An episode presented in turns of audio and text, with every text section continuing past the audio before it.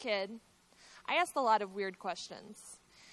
What if men had periods wasn't one of them, but I did ask myself, why did I have a period? Why did it feel so secretive and shameful, this thing that was happening to me every month? I, I knew that my brothers didn't have periods.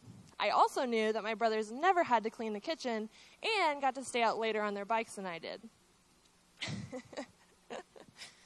um, but as it turns out, um, there would be lots of things that my brothers and I experienced differently throughout our lives. It wasn't until college that I learned about sex roles. Sex roles are basically the definitions that society come up with about what is acceptable for men and women to do, be, um, and the occupations they can have.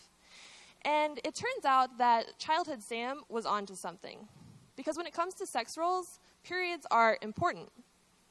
You can't have babies without periods. And because women were the ones having the, ba- the periods and the babies, um, men were the ones getting sent out to do things like hunting and conquering.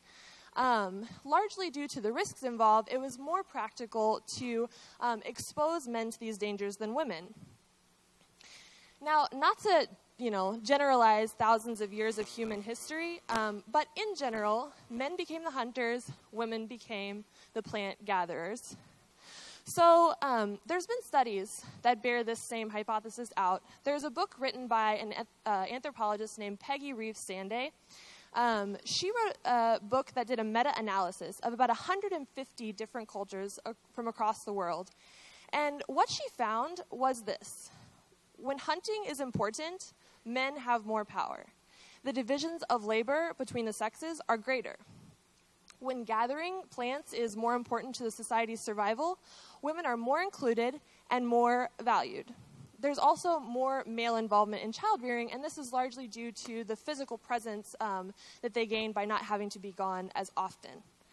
Um, so we have um, men, or sorry, women uh, more included in societies with plant gathering, um, men doing the hunting, and basically, the evidence that I've just given you provides um, support for my assertion that I'm going to make, which is that our roles in our society are created by our environment, not ingrained in our genes based on sex.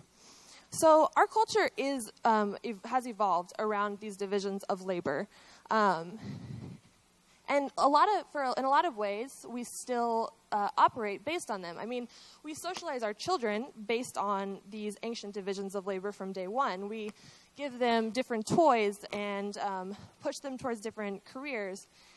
But then we turn around and say, well, women and men, they're just different. There's no changing it. Well, that's not true. I mean, there's no biological reason why a boy can't be a good babysitter or a man a stay at home dad if that's what interests him. And the mere fact that there's interest should dispel this notion that our interests are ingrained based on sex but we're still funneling our children towards stereotypical male and female um, roles as if it were as important as it was 10,000 years ago. Now, there's been a lot of argument about nature versus nurture when it comes to sex roles. Um, I'm sure you've all heard of the book Men uh, Are From Mars, Women Are From Venus. It's a pithy little statement, but it's one that I want to debunk, and I want to do that with a study based on math. Now, this is a stereotype we've all heard. Women are bad at math. And if you look at college exam store, uh, scores, then you'll find evidence to support that claim.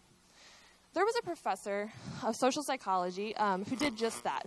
And he um, was able to reproduce this performance gap by giving standardized tests to um, women and um, matching them up with male counterparts with the same exact credentials. Now, women were scoring about 200 points on an SAT score lower than men, even though there should have been no difference. So, what Claude Steele sort of coined with this study was the idea of stereotype threat. He attributed this performance gap to the notion that the mere knowledge of a negative stereotype existing is enough to distract an individual, discourage them, and undermine them psychologically enough to where they'll actually be more likely to fulfill the negative negative stereotype.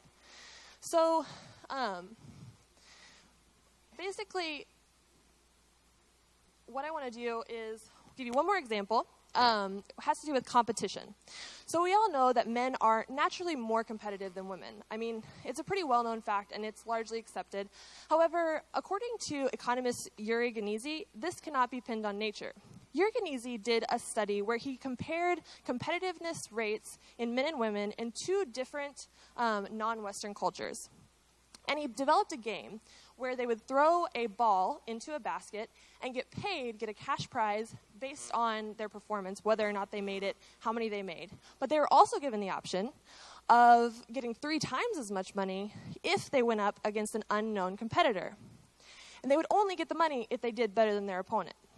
So, first, he did this experiment with the Maasai tribe in Tanzania. These are, uh, this is one of the most patriarchal societies that we uh, know of.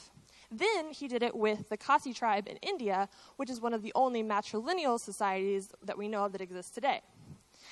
What he found was that in the patriarchal society, twice as many men chose the competitive option as did women, in the Khasi tribe, where women are the inheritors of property, they're used to being uh, treated as equals. An even larger proportion of women chose the competitive option, and so we find that in the matrilineal society, women are even more competitive than men in the patriarchal society. So, what I'm trying to do here is challenge the idea um, that nature is king. Because Yuri Gneezy concluded that actually, when it comes to competitiveness, nurture is king, or rather, nurture is queen. But we have no way of knowing now what innovations, um, you know, paradigm shifting contributions have been lost and trapped in the minds of people whose ideas and abilities didn't match up with what the world expected from someone of their gender. Um, but what we can do going forward is know that we're not up against our environment for survival anymore. We have the power to um, examine these patterns of behavior and get rid of the ones that no longer serve us. So, going from here forward, what if we looked at skills instead of sex? What if we encouraged our children not based on what's between their legs, but between the interests and abilities that they actually have? What if we encourage everyone to do what they're good at, regardless of sex? Our society would be a lot better for it. Thank you.